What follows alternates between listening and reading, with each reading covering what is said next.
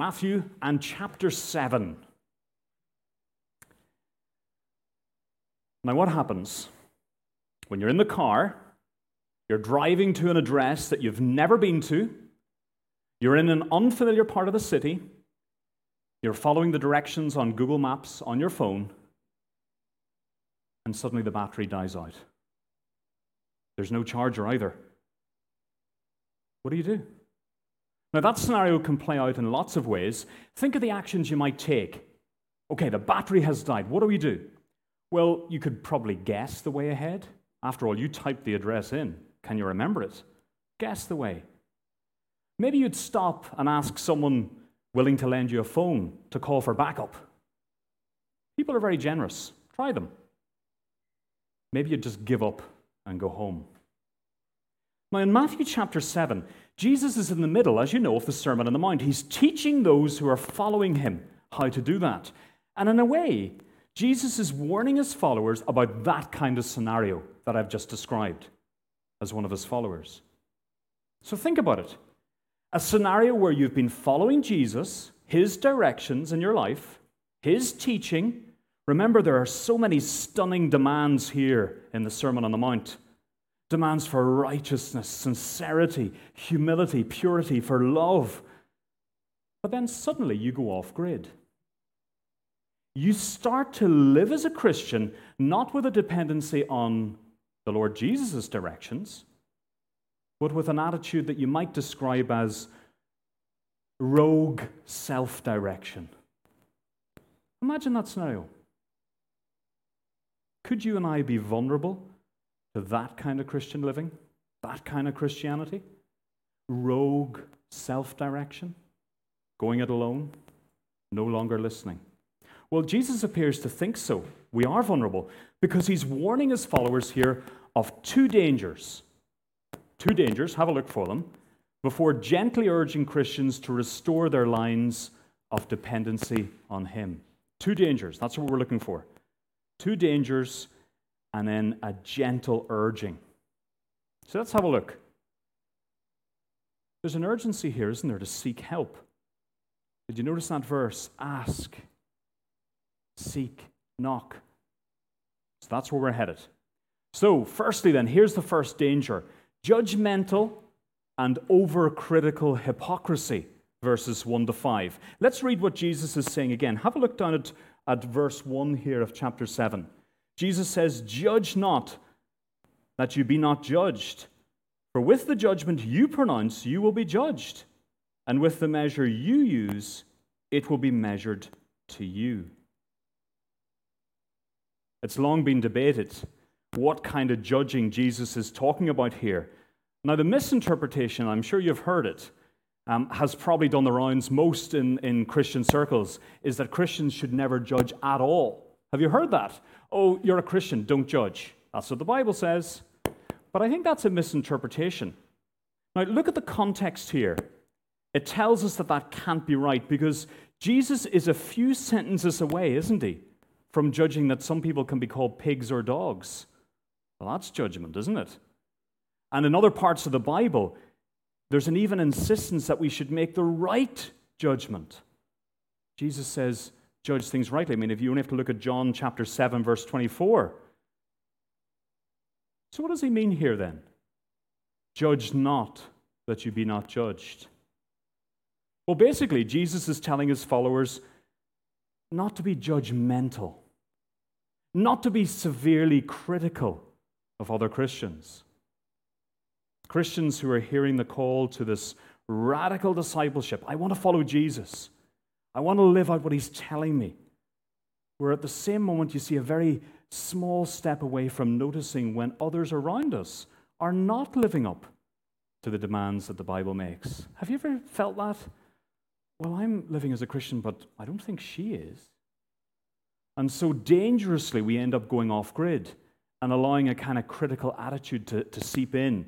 It's quite a proud place to sit, the judgmental seat, isn't it? Have you ever sat on the judgmental seat? Sometimes it's even fueled by gossip. Can't believe he's doing that. It's very damaging too. Imagine what that does to relationships, friendships, churches, even. You see, these are the kind of dangerous, off grid actions that you need to be aware of. Jesus says, He's warning, if you like, don't go rogue. Don't do things yourself. You can't do that. Judge not that you be not judged. And the warning becomes even more acute with the reality of verse 2. Just look at it. For with the judgment you pronounce, you will be judged. With the measure you use, it'll be measured to you. Jesus says, you see, this kind of attitude is not for Christians. Why? Well, because it takes God's place. Very interesting, isn't it? Now, as we consider this, just think about these verses for a moment. I want you just to consider the Christian who develops that kind of judgmentalism of others. Do you see how far that is from the kind of attitude that Jesus spoke of? Just flick back a couple of pages to Matthew 5, verse 3. Blessed are the poor in spirit, for theirs is the kingdom of heaven. You see, some people, Jesus said, are blessed because they recognize their utter dependency and need of God. Their spiritual bankruptcy, as we saw last year on this text, apart from God. Well, those who harshly judge, in very stark contrast, have actually stepped up onto the proud seat and hardened their own condition. They're blind to their own need for God's mercy every time you look around. Well, you know, next here in this section, as Jesus warns, he, he gives what has become a very, very famous example, hasn't it? Even for those of us not so used to planks and logs and specks of wood. Well, look from verse 3. Why do you see the speck that is in your brother's eye, but you don't notice the log that is in your own eye? Or how can you say to your brother, Let me take the speck out of your eye, when there's a log in your own eye? You hypocrite. First take the log out of your own eye, and then you'll see clearly to take the speck out of your brother's eye. Now, Jesus isn't saying that it's wrong for Christians to help other Christians get specks from their eyes. That's not what he's saying. But what is he saying? Well, look at it. He's warning about a kind of pious hypocrisy where a Christian with a log in his or her eye, imagine how painful that would be, offers help, oblivious, self deceived, putting on a show of religion, and then an encore of acting to help a friend. It's awful, isn't it? Well, Jesus agrees. Look, verse 5 You hypocrite, you actor, you've gone off grid, you've gone rogue, you've lost connection, battery dead. There's a better way, Jesus says. Humbly take that log out of your own eye so you can be genuinely able to help sincerely. Judge yourself, in other words. Wouldn't that bring fresh air into churches? Wouldn't that bring the gospel into our friendships, our marriages, our friendships, our people, the organizations we're part of, our CU? And we'd need a lorry load, wouldn't we, to get all those logs away? Enough to build a church, maybe, a new building. Let's get the logs out and build with them. Now, watch out, Jesus says. Watch out for the danger of judgmental, overcritical hypocrisy and get back on grid. Now, I think what John Stott says here really drives home the meaning. Have a look, and it should hopefully pop up on the screen. John Stott said this He said, The command to judge not is not a requirement to be blind, but rather a plea to be generous. It's good, isn't it? Jesus doesn't tell us to cease to be men and therefore suspend our critical powers of judgment, which help us distinguish us from animals. But he says, renounce the presumptuous ambition to be God by setting ourselves up as judges. That's really good, isn't it? That's what Jesus is saying. You're not the judge. Step down. So the call of Jesus is, in fact, to be generous towards each other, renouncing what, look what Stott calls here the, the, the presumptuous ambition to be God, setting ourselves up as the judge. If you've gone rogue on this, even in small ways, it's time to resign from the bench. Get off the judge's bench. You know, times um, like this, when we listen to what the Bible says, are the spiritual equivalent of charging the phone and getting back that co- connectivity with the Lord Jesus Himself, listening to His directions, His call for discerning generosity towards each other. And you know what that reflects it reflects Jesus himself, the gracious road he took all the way to the cross, to Calvary. Resigned from the bench.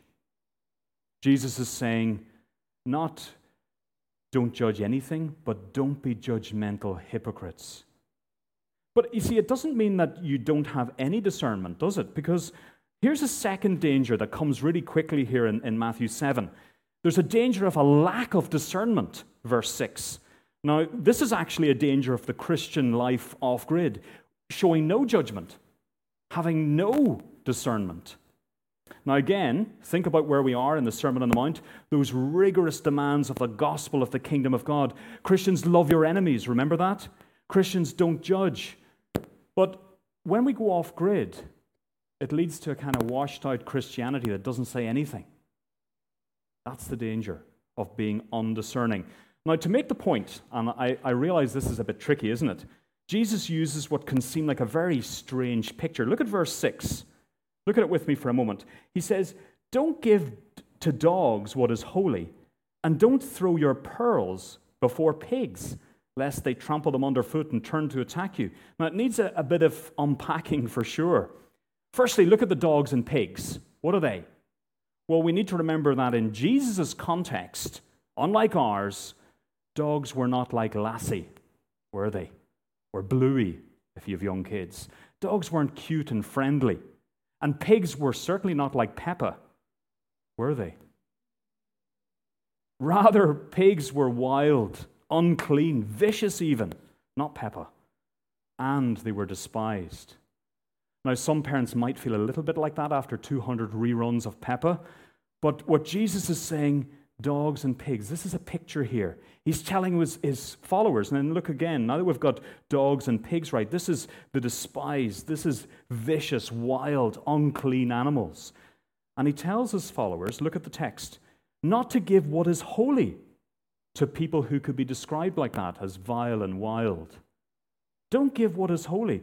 So basically, he's telling them that there are times when it's right to show judgment. Isn't that interesting? Now, we need to work out what that phrase, what is holy, and later then pearls, refers to. So, what's Jesus saying?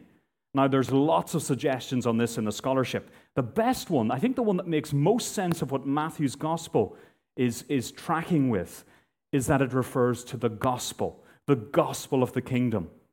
So, in other words, don't give what is holy, the gospel, the gospel of the kingdom, to those pigs and dogs. In other words, Christians are to be discerning when it comes to giving out the good news of the kingdom. Now, that's very interesting, isn't it? Here's what it's not it's definitely not saying don't go and share the gospel. Now, that couldn't fit with Matthew 28. It would make CU life this term a little bit easier, maybe, but that's not what, what, that's not what the Bible's saying. It's not saying don't share the gospel, don't take the gospel of the kingdom to certain people. No, Matthew 28 says go into all the world with the gospel. But it does mean that Christians, those who follow Jesus, are going to need to be discerning about giving the gospel out to those who are clearly and repeatedly rejecting it with viciousness, hateful scorn, or as Don Carson puts it, with hardened contempt. There are some people who are like that, who are rejecting the gospel repeatedly, scornfully. And Jesus says, Be discerning. Don't give the gospel of, of the kingdom to those people because, well, what are they going to do? They're almost violent in their resistance to Jesus, his message of life. That to keep giving them it, it's like taking all your jewelry and going out and throwing it to the pigs. And then the pigs sniff around thinking that it's food and in the process trample it into the mud. That's ridiculous. No one would do that with your jewelry. Or wild dogs who, as soon as you feed them a little bit, turn and bite you bite the hand that feeds them. No, Jesus said that would be ridiculous. You see, there is danger in judging other Christians, but there's also danger of a lack of discernment when it comes to those who aren't Christians. Now, what are we going to do? What's the life of the Christian then? With these vast discernment needs every time we get out of bed, every time we leave the house, what are we going to do? When you step onto your college campus or into the workplace or a school? Well, quite extraordinarily, did you notice this? Jesus answers that question. What are we going to do with what comes up next in Matthew 7. This is wonderful. You see, Jesus urges all those who would follow him to get connected, to re-establish connectivity with God and seek help. It's wonderful. Look at it. He's urging all followers of Jesus to get connected and seek help, verses 7 to 12. It's remarkably here in the text. Look at it from verse 7. Ask and it will be given to you. Seek and you will find. Knock and it will be opened to you. For everyone who asks receives, and the one who seeks finds, and to the one who knocks it'll be opened. Or which one of you, if his son asks him for bread, would give him a stone? Or, or if he asks for a fish, would give him a serpent? If you then, who are evil, know how to give good gifts to your children, how much more will your Father who's in heaven give good things to those who ask him? So, whatever you, you wish, or so whatever you wish that others would do to you, do also to them. For this is the law and the prophets. So, what is Jesus saying? Come and live the Christian life as humble, loving, discerning followers. And ask God, remember God, the loving Father, for all of the things you need, including these great needs for discernment with your Christian brothers and sisters and with those on the outside. Aren't you going to need constant help so that you don't let the battery die out? Don't put your phone away. Now, that's a first, isn't it? Imagine being told not to put your phone away. Well, the Bible's saying that when it comes to God and His directions. Don't put it away. And of course, by that I mean the connectivity, the access, the dependency on God, the loving Father, who will give good things to all of us who ask Him. You're listening to Matthew's gospel with me today, and I hope you can see there's an amazing gospel of grace here. Jesus Christ calling us to follow Him, to live His ways. And you know, that gospel certainly has great demands.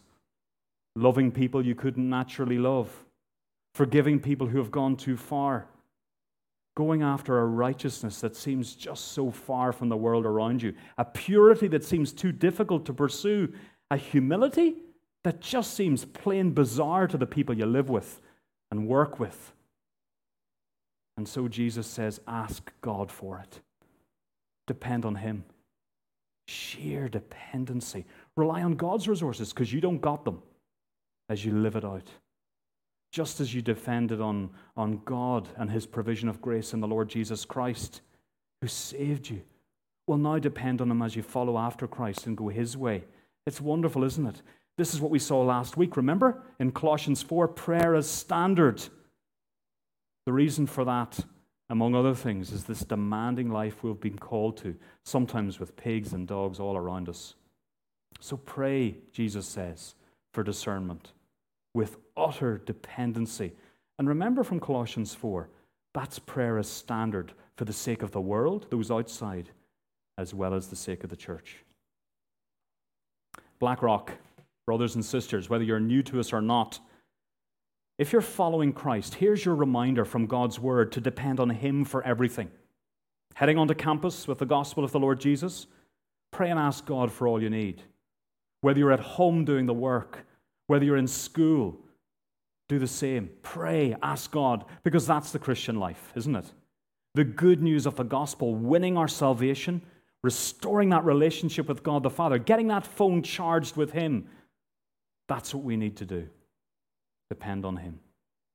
Can I ask you just to stand for a moment? Um, thank you for listening, but would you stand and let's just together ask God for His help? And in a, a minute after we pray, uh, the musicians will lead us in a, in a song that just points to the gospel. Come behold the wondrous mystery. And that will lead us very nicely to consider um, the Lord's death for us at the cross. Well, let's pray together as we ask for God's help. Father, in the year ahead, we depend on you. Father, give us that gospel humility as we deal with one another.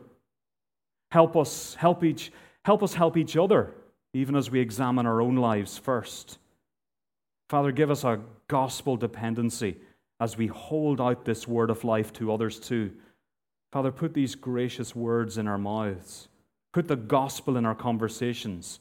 Father, let the connectivity never be cut with you, but rather strengthen it as we stand as a church.